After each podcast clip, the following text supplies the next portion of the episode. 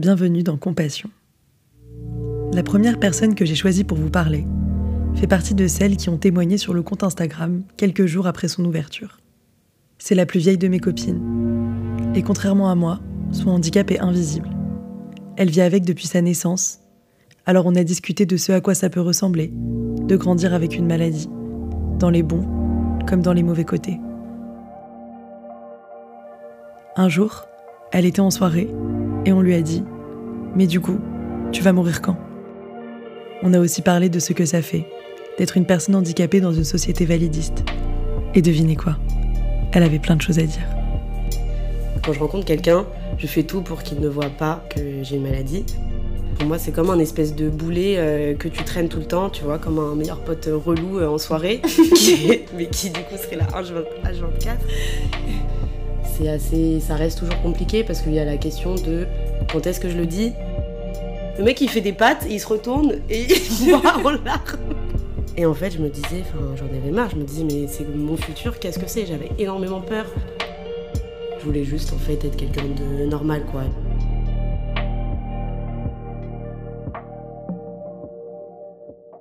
Euh, bah, Est-ce que tu peux commencer par te présenter? Donc euh, ouais, je suis une jeune femme, j'ai 23 ans. Je précise le jeune femme parce que à ma voix c'est pas évident.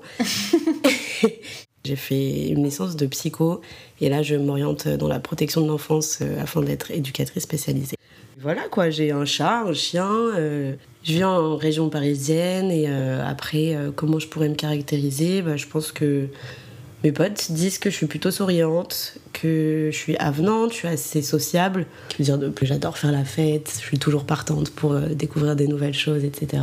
Donc du coup, je suis, bah, je suis atteinte de mucoviscidose. C'est une euh, maladie génétique et rare euh, qui touche principalement les poumons et tout le système digestif.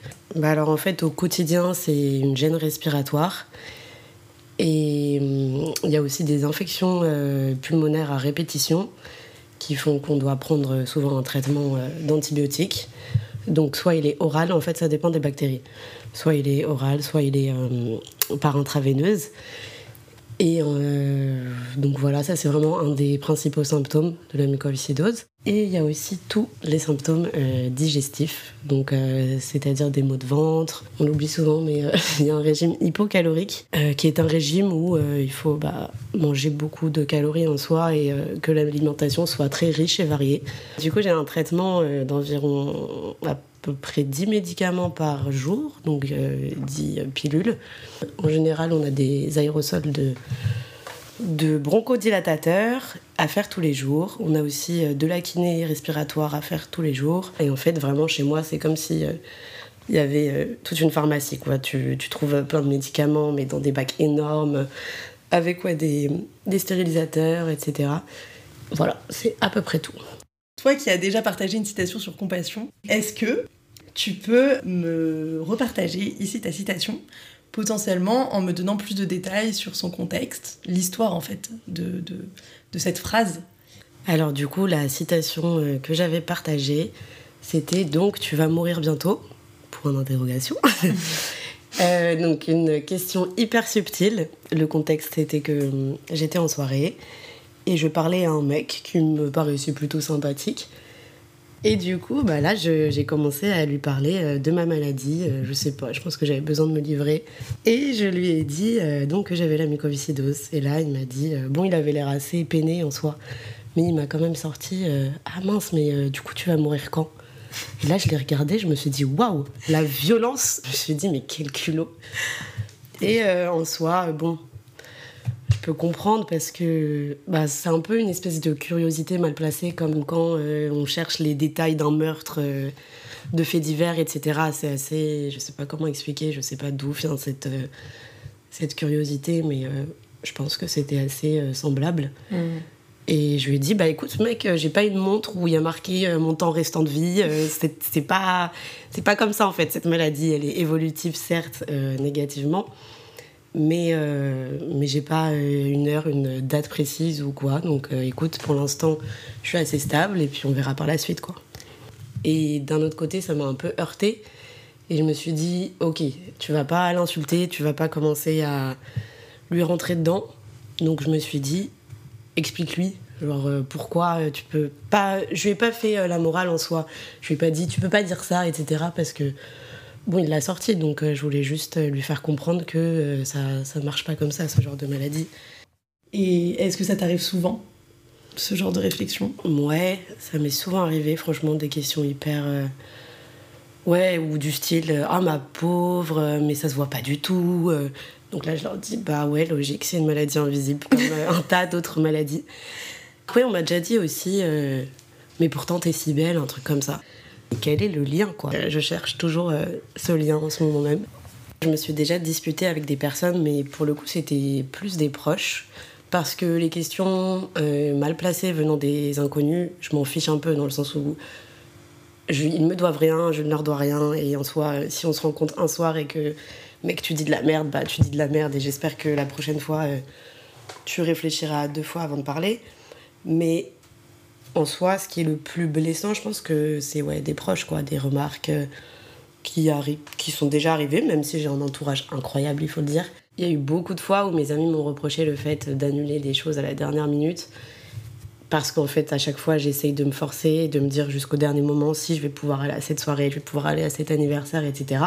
Mais il y a eu beaucoup de fois où, euh, au dernier moment, je me suis dit, mais j'ai pas la force du tout, euh, je fais que de tousser, ça s'arrange pas. C'est un manque de, compréhension.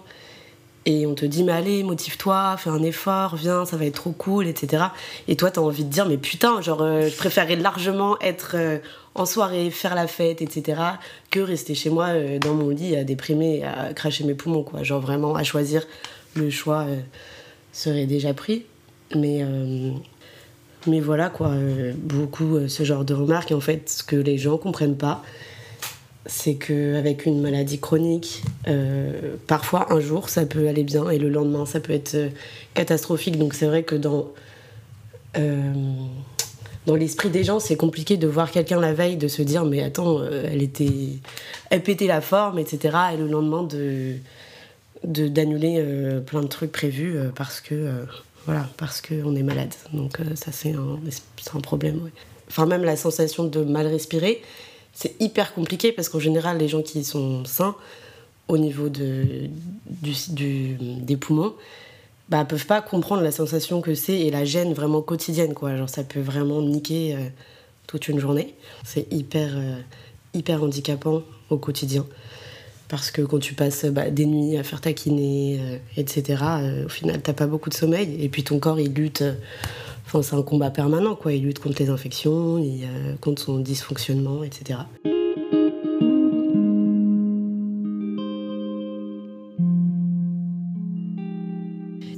Bah, pour sortir un peu du contexte de la citation maintenant et revenir un peu sur bah, ta vie, ton parcours, mhm. est-ce que tu te souviens du moment où tu t'es rendu compte que tu étais malade?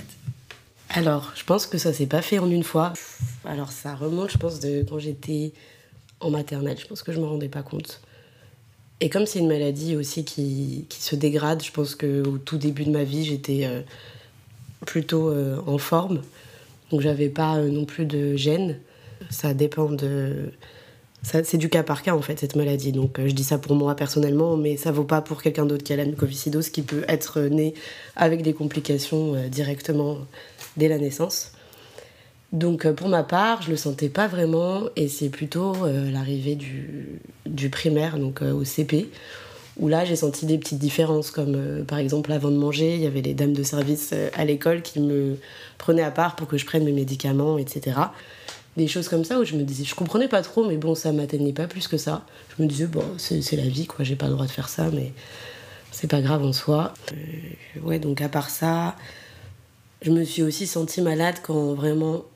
Enfin, pas malade en soi, non. Je me suis sentie euh, différente parce qu'aussi j'allais euh, très souvent à l'hôpital. Et ça, bah, j'en parlais à mes amis, euh, je leur disais oui, donc hier, j'ai soufflé dans un ballon, etc., pour calculer le, les capacités respiratoires et tout. Et j'en parlais comme si c'était limite un loisir. Et après, petit à petit, je me suis rendu compte que bah, personne n'allait à l'hôpital, quoi. Mais dans mes souvenirs, il y avait aussi beaucoup de bonheur. Enfin, j'ai des souvenirs de l'hôpital avec des infirmières incroyables. Enfin voilà, c'est des moments euh, à la fois parfois très douloureux et à la fois hyper, euh, hyper positifs. Quoi. Mm. La prise en charge, c'est euh, c'est un truc hyper important dans une maladie Et après, chronologiquement, si on passait par les différentes étapes de ta vie jusqu'à aujourd'hui, à 23 ans, Mhm. comment ça s'est passé, enfin, ton rapport à ta maladie, qu'est-ce que tu as compris au fur et à mesure? Il faut aussi savoir que j'ai une sœur qui est atteinte de mucoviscidose, une grande sœur. Donc ce qui a été aussi un point euh, important dans, dans l'appropriation un peu de, de cette maladie. Parce que, euh, en fait, du coup, elle est, comme elle est plus âgée, bah, j'avais déjà euh, plein de notions. Euh, ensuite, en grandissant, ben, franchement, mon primaire, je l'ai plutôt hyper bien vécu. C'était à l'arrivée du collège où ça a été plus compliqué, mon rapport à la maladie. Parce qu'en fait, j'étais dans un lycée hyper strict, machin, entré sur les bonnes manières, tout ce que. Tout ce avec quoi j'ai du mal aujourd'hui. Et en fait, donc, euh, ils ont décidé, à mon arrivée, de participer au Virate de l'Espoir, qui est une journée dédiée à la mucoviscidose. C'est organisé par l'association Vaincre la mucoviscidose. Et donc, on faisait une fois par an les Virates de l'Espoir. Au début, j'y suis pas allée. Euh, je sais plus si c'était un choix de mes parents ou si c'était le mien. Et j'y suis allée peut-être deux fois, mais euh, en fait, ça- ça m'a un peu pourri parce que au final, tout le monde savait que j'avais la mucoviscidose. Et, euh, et ce que je ne voulais absolument pas. Je voulais juste en fait être quelqu'un de normal, quoi, et pas qu'on se dise Ah, elle, a la mucoviscidose, surtout qu'on connaît notre, notre mentalité, notre maturité à cet âge-là. Donc en fait, euh, bah ouais, je l'ai un peu mal vécu. Euh, Il y avait énormément de. On avait même des espèces de conférences sur la muco. Enfin, c'était vraiment too much. Genre vraiment, je me suis dit, mais pourquoi vous faites ça? Et j'en voulais à l'école du coup de faire ça parce que à aucun moment on m'a demandé mon avis. Donc j'avais aucune. euh, aucun. euh, euh, j'avais pas mon mot à dire. Et puis j'étais jeune, mais j'étais assez. Enfin, j'étais déjà capable de dire si oui ou non j'en avais envie. J'ai quitté cette école au lycée. Enfin, d'ailleurs, ils voulaient pas me garder, donc voilà. On est parti d'un commun accord, on va dire. Et je suis arrivée au lycée dans le, enfin, avec l'envie de vraiment cacher ma maladie à tout le monde et faire totalement l'inverse. Et reprendre un peu les rênes, quoi, sur euh, ma maladie, sur euh, qui, euh, qui le sait, qui ne le sait pas.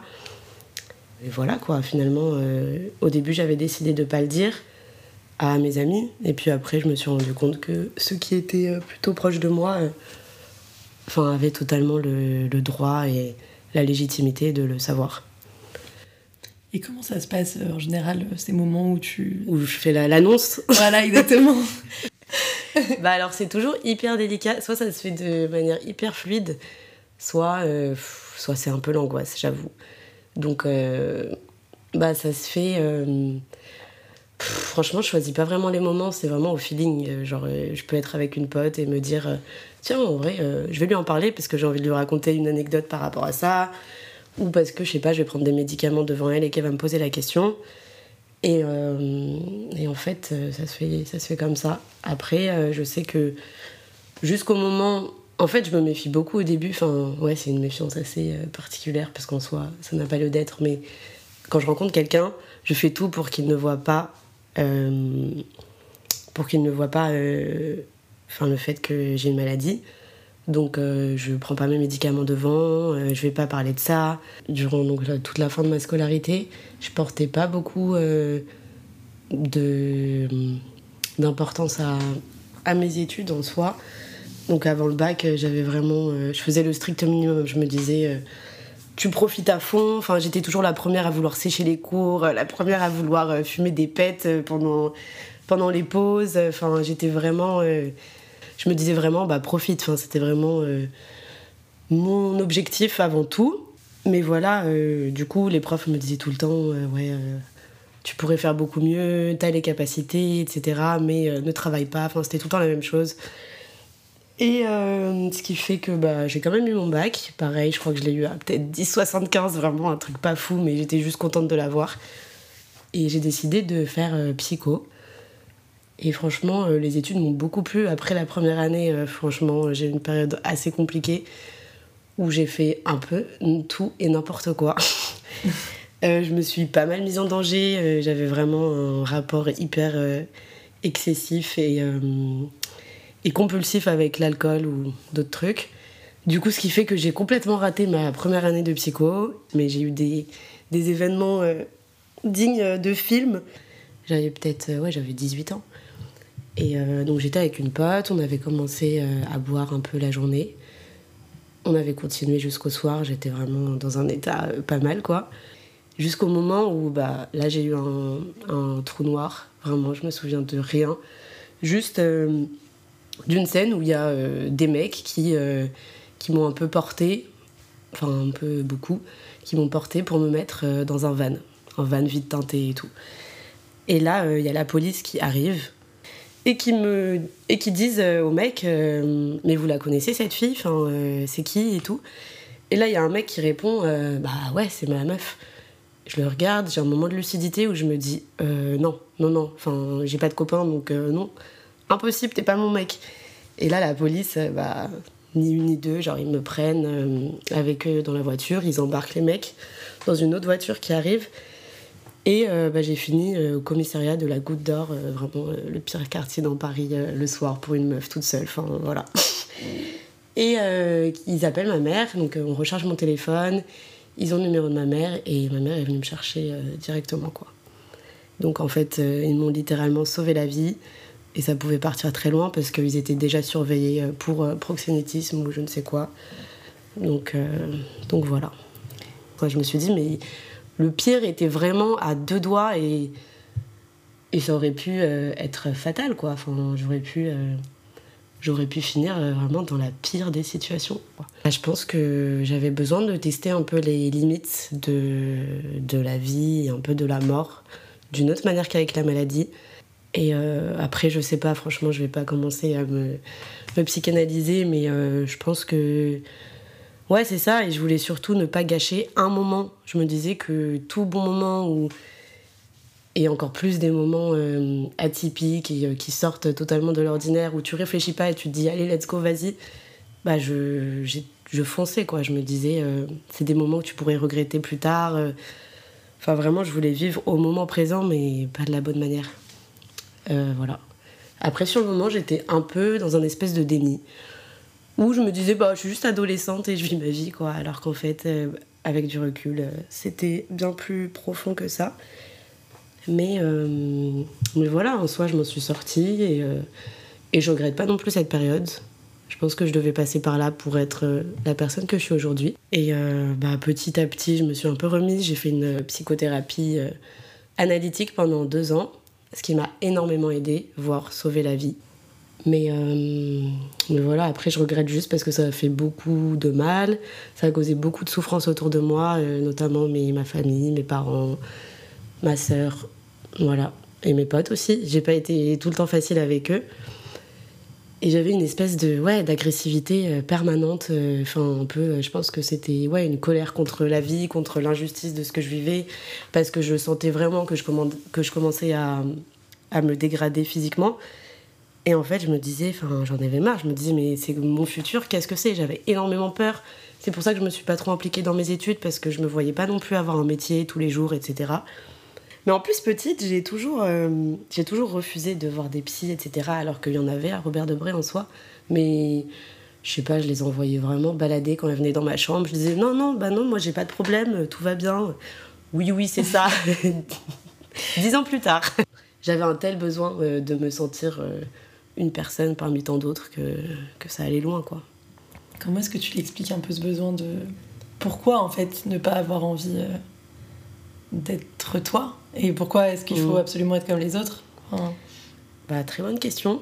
bah, je pense déjà que euh, j'ai toujours essayé de me définir euh, à part entière et sans ma maladie. Je voulais vraiment euh, que bah, qu'on me connaisse pour ma personnalité, mais qui en soit aussi été façonné avec ma maladie. Donc, donc au final, c'est pas forcément la plus intelligente des, des réflexion, mais je voulais que les gens euh, ouais, me voient d'abord avant de se dire Ah, euh, c'est une petite fille malade, euh, comme on a pu le faire auparavant. Et je pense que c'est aussi mon expérience qui a fait que je voulais la vivre de cette manière. Ouais, en fait, je voulais pas amener la pitié. Enfin, je ne veux toujours pas amener la pitié. Rien n'a changé. Mais ouais, je voulais pas qu'on se comporte différemment, qu'on soit plus attentionné. En fait, je voulais vraiment pas que cette maladie interfère euh, dans mes relations, qu'elles soient amoureuses, qu'elles soient amicales. Mais, mais je voulais à tout prix à tout prix me différencier de cette pathologie je voulais pas la porter quoi. Enfin, pour moi, c'est comme un espèce de boulet euh, que tu traînes tout le temps, tu vois, comme un meilleur pote relou euh, en soirée, mais qui du coup serait là H24. Enfin, pour moi, c'est personnel, ça me regarde, je le gère euh, très bien toute seule. Et je voulais pas qu'on vienne m'aider. ça me regarde, enfin, c'est quelque chose qui est très intime pour moi parce que c'est mon corps aussi. Et il y a des trucs que j'ai pas envie qu'on voit. Enfin, c'est comme j'ai toujours refusé ouais, de peut-être faire des soins à l'école euh, type kiné ou euh, aérosol parce que euh, je voulais que ça reste chez moi que ça, ou à l'hôpital mais dans une sorte d'intimité quoi. Et en soi j'ai aussi une chance entre guillemets c'est que c'est une maladie invisible donc je peux la cacher après pas au quotidien mais je peux la cacher voilà avec des gens que je côtoie mais jusqu'à ce que je fasse une colocation avec une très bonne pote en Espagne. On est parti en Erasmus et euh, en fait, euh, bah, c'est vraiment le moment où je commençais à être euh, assez malade, où j'avais des perfusions d'antibiotiques avec des soins infirmiers, enfin des infirmiers qui passent trois fois par jour chez moi. Et cette période a ouais, été un peu plus dure à vivre parce que je me suis rendu compte que en Espagne, j'allais peut-être en avoir besoin et en fait, là, je me suis rendu compte que j'étais un petit peu dépendante de ma pote, que ce soit psychologiquement et aussi au niveau euh, pratique. Parce qu'en fait, euh, je pouvais même pas, je me suis dit, mais attends, euh, je sais que c'est toute une organisation pour faire cette cure, donc je vais devoir aller à la pharmacie. Il faisait hyper chaud, porter des sacs entiers de médicaments, enfin, c'est beaucoup de logistique et devoir euh, préparer euh, toute la chambre. Enfin, c'est vraiment une hospitalisation à domicile, ce qui en soit super parce que du coup, j'ai pas à passer deux semaines à l'hôpital. Mais je me disais aussi que j'allais avoir besoin d'aide, que je pouvais, enfin, j'étais dans un état, euh, je pouvais même pas porter tout ça. Enfin, j'étais essoufflée très très rapidement. Donc ouais, là, je me suis dit, bah en fait, t'as besoin d'aide et même au niveau psychologique. Je me souviens, parfois, je me suis effondrée et j'avais besoin d'elle qu'elle me réconforte, euh, qu'elle soit là pour moi, qu'elle euh, voilà, qu'elle me fasse rire aussi, enfin des trucs euh, tout cons auxquels on pense pas forcément mais qui changent beaucoup. Donc donc ouais, finalement je me suis dit bah meuf en fait accepte aussi. Accepte l'aide quand t'en as besoin. Parce que la plupart du temps j'en ai pas besoin mais il faut aussi pas la négliger. Mm. Donc ouais, ça a été un cheminement important parce que du coup j'ai aussi changé de un peu de de statut, euh, de statut euh, avec euh, ma maladie qui s'aggravait quoi. Donc bah, ma prochaine question en fait c'était comment est-ce que tu vis ta maladie dans ton rapport aux autres? Et enfin tu viens un peu ouais. d'y répondre finalement. Bah ouais voilà, du coup je me suis rendu compte, enfin c'est vrai que j'ai eu un autre rapport où j'en parle déjà beaucoup plus facilement qu'avant.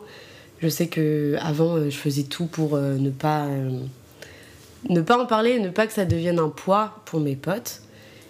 Alors que euh, bah, c'est pas non plus un poids, enfin, c'est aussi hyper euh, libérateur et, ça peut être hyper euh, constructif d'en parler, de, parler des ressentis. Et avant, je n'osais même pas dire le mot je, suis mal, enfin, je me sens mal physiquement, j'essayais de, de vraiment cacher tout ça. Et, et, du coup, je me renfermais un peu chez moi quand j'étais malade, je répondais pas trop à mes potes, etc. Et j'ai vraiment changé par rapport à ça. Dans le sens où bah, maintenant, euh, si je vais pas bien, euh, si je vais à l'hôpital, euh, je vais direct. ça va être souvent, je vais leur envoyer un snap plutôt drôle pour leur annoncer que je suis hospitalisée ou un truc comme ça. Mais en soi, j'informe beaucoup plus qu'avant. Et ouais, ça aussi, par exemple, dans mes relations amoureuses, c'est assez, ça reste toujours compliqué parce qu'il y a la question de quand est-ce que je le dis? Est-ce que j'ai envie de le dire? Enfin, il y a toutes ces questions-là et en même temps, bah, je suis un peu obligée parce que parce que voilà, enfin, ça commence à se sentir euh, très vite quand tu habites avec quelqu'un. Et en fait, euh, bah, j'ai quelques anecdotes marrantes. Par exemple, avec un de mes copains, où euh, ça a été assez drôle en fait, parce que j'étais chez lui, on se fréquentait depuis peut-être un mois. Et ce jour-là, j'ai vu que un médicament qui était très très attendu venait de sortir, enfin d'être commercialisé en France. Et je l'ai vu sur, le, sur mon téléphone quand il était en train de faire à manger. Donc c'était un, ouais, c'était un date. Et là, je me dis, oh putain, là, tu vas chialer dans deux secondes. Genre, qu'est-ce que tu fais? J'étais en panique totale. Je me suis dit, le mec, il fait des pattes, il se retourne et il voit en larmes. Donc, je me suis dit, ok, va sur le balcon, euh, gère ça de ton côté, essaie d'être la plus discrète possible. J'y vais, j'appelle ma mère, forcément, j'appelle mes meilleurs potes, en larmes, vraiment. Euh, je pense qu'il a pas entendu parce qu'il y avait de la musique et tout. Et, euh, je leur dis, mais enfin, voilà, j'exprime une de mes plus grandes joies de qui une de mes plus grandes joies de toute ma vie, quoi. Et, et je me suis dit, mais waouh, tu es coincé, là, tu vas devoir retourner. T'as les yeux gonflés euh, comme un poisson. Et enfin, voilà, je pouvais même pas lui cacher. Et je me suis dit, tellement que j'ai le mécanisme de vouloir cacher à tout prix euh, ma maladie, etc., je me suis dit, ok, là, t'as qu'à dire que ton chat vient de mourir. et je me suis dit, mais attends, mais t'es complètement folle Et je me suis dit, non, bah non, en fait, assume, il va dire la vérité. Écoute, euh, si c'est un con, enfin qui va avoir peur euh, de ta maladie, etc., et qu'il part, bah tant pis, ça fera un tri. Euh, ça fera un tri. Et, euh, et donc, je suis retournée dans le salon et je lui ai annoncé, j'ai pleuré, etc. Et en fait, bah, c'était hyper émouvant, mais moi, j'étais dans une telle joie et excitation que on pouvait pas. On pouvait pas être synchro là-dessus et j'attendais un peu plus d'exaltation.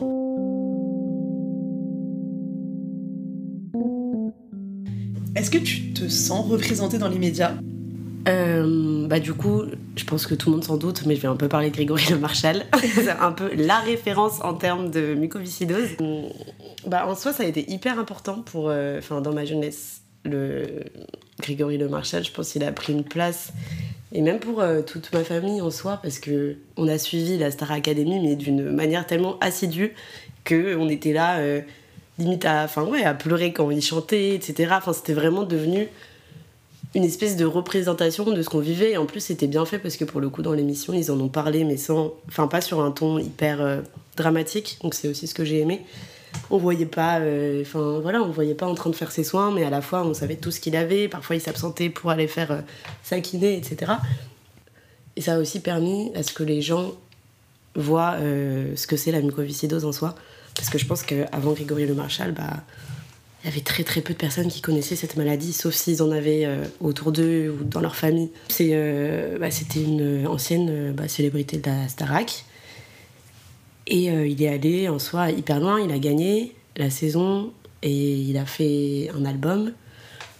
Et c'est juste un énorme symbole d'espoir et de, de force donc cet artiste est décédé en 2007 et ses parents, suite à sa mort, ont créé une association qui s'appelle l'Association Grégory Le Marchal, qui font énormément de choses pour, euh, pour l'évolution de cette maladie. Enfin, pour moi, c'était quelque chose de super parce que je me disais, ah, mais il y a enfin quelqu'un euh, de connu. Euh. Mais ce qui est plutôt cool, c'est que ce mec-là, il a été connu pour ses chansons et pour sa voix de dingue et il n'a pas été connu directement pour sa maladie.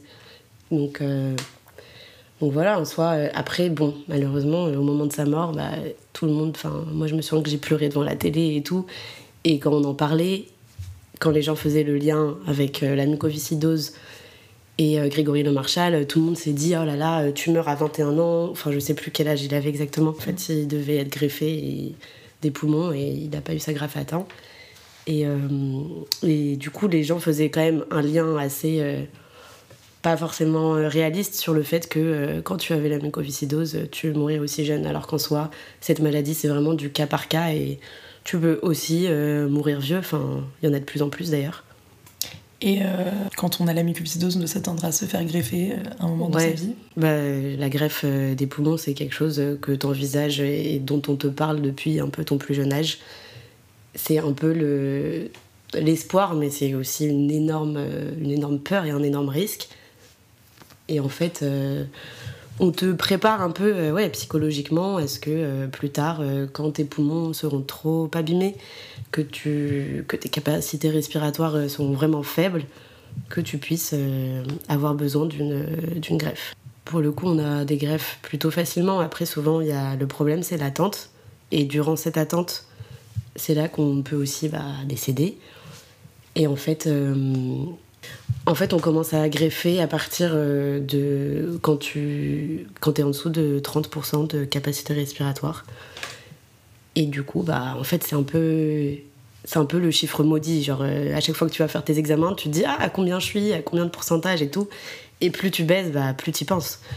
Donc euh, voilà, mais en soi, c'est aussi hyper bien pris en charge. Ça se fait de plus en plus. En soi, j'ai de la chance parce que j'ai jamais descendu les 70%. Donc, il faut savoir aussi qu'un adulte sain est souvent à plus de 100%. Donc, pour avoir un peu une échelle. Souvent, euh, voilà, quand t'as pas des poumons euh, hyper abîmés, euh, que t'es assez jeune, etc., tu peux être à 110, 120.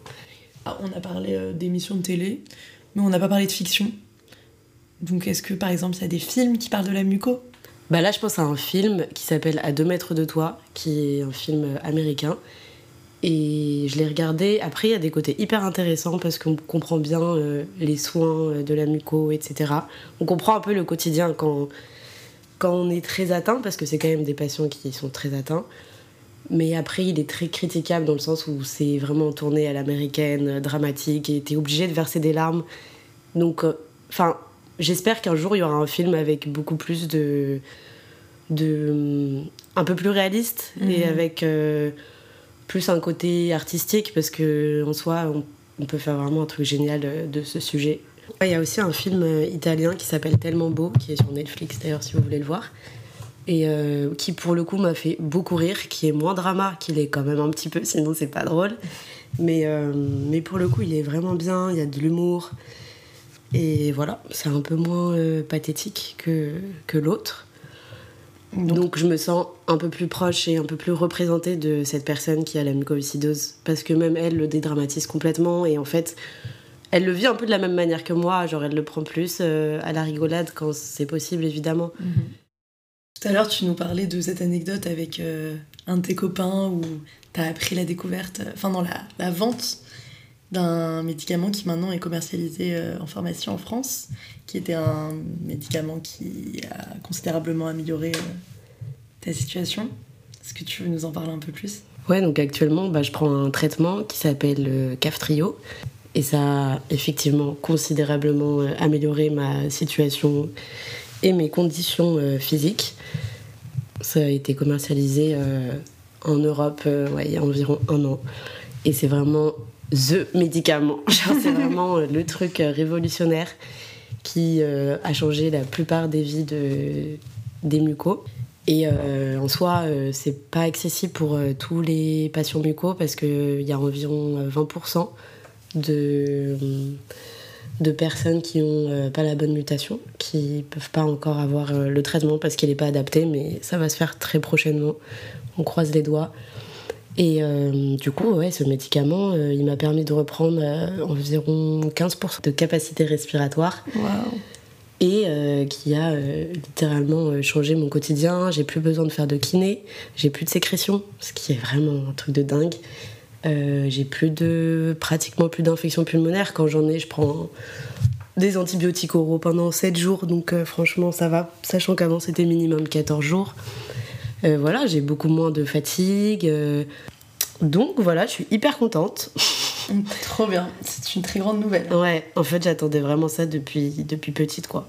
Et ma mère me disait toujours, je sais qu'il va y avoir un médicament révolutionnaire, je le sens, et avec le progrès de la médecine, ça va arriver. Donc en fait, c'était c'était une manière de garder espoir euh, sur l'avenir parce que je pensais toujours qu'on allait euh, pas trouver un remède parce que non, c'est clairement pas un remède. Il faut savoir que la maladie est toujours là, mais ça change toute une vie quand même quoi.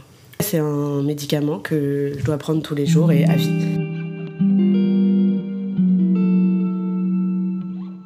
Est-ce que tu sais ce que c'est le validisme? Euh, et comment tu l'expliquerais à ton échelle? Le validisme, du coup, euh, si je devais te donner une définition comme ça, le validisme, je pense, bah, du coup, ce serait plutôt une forme de discrimination des personnes euh, non handicapées qui, euh, qui d'une manière différente les personnes en situation de handicap, justement. Et ça touche tous les handicaps pour moi. Et du coup, euh, ce c'est une certaine euh, manière de voir euh, les autres, de voir les choses et d'analyser les situations. Ouais, en fait, ce serait un petit peu euh, des personnes qui se sentiraient supérieures par rapport euh, aux personnes handicapées et les traiteraient euh, pas, pas comme si elles étaient leur égales, en fait. Et, à, à, ton échelle, est-ce que tu dirais que tu subis du validisme? Mmh. Ouais, je pense que j'en ai déjà subi, notamment en fait, je pense que c'est des personnes qui ne comprennent pas le handicap invisible. Et, euh, j'ai eu euh, plusieurs expériences euh, où je devais expliquer qu'il y a des maladies invisibles qui existent et que je suis atteinte d'une d'entre elles. Et en fait, genre, c'est comme si le fait d'avoir une carte de euh, carte de mobilité réduite, euh, comme si euh, c'était pas envisageable et pas légitime. Donc, par exemple, ça m'est déjà arrivé. Mhm. Ça m'est déjà arrivé dans un parking de prendre une place réservée aux personnes en situation de handicap. Et en fait, le monsieur est venu me voir et m'a dit Non, mais vous n'avez pas le droit de prendre cette place. Et je me suis dit Bah, je lui ai montré ma carte, je lui ai dit Si, si.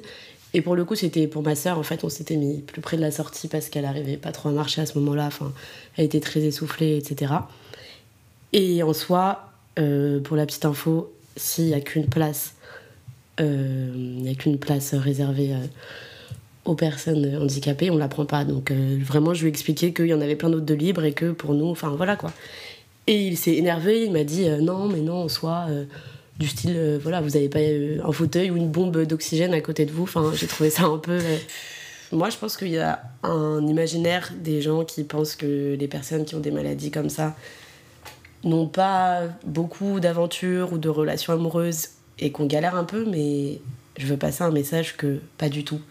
Et au contraire, franchement, après, je pense que ça n'a rien à voir avec la maladie, mais parfois ça me donne encore plus envie d'aller explorer un peu toute, mes, toute ma sexualité. Et... Parce qu'il faut quand même garder euh, le mot principal qui est de profiter. Donc, ça passe aussi parfois par euh, les relations, quoi. T'as bien raison. Merci pour ce mot de fin qui sera donc profiter. je suis Cara Compassion est un podcast que je réalise. Il est diffusé sur toutes vos plateformes d'écoute. Merci à Iris Gastelu pour la production éditoriale à Omer Abdrabo pour la musique et le mixage, et à Pauline Lenours pour l'illustration. Vous pouvez retrouver tous les témoignages de compassion sur le compte Instagram du même nom, et je vous dis à bientôt pour un nouvel épisode.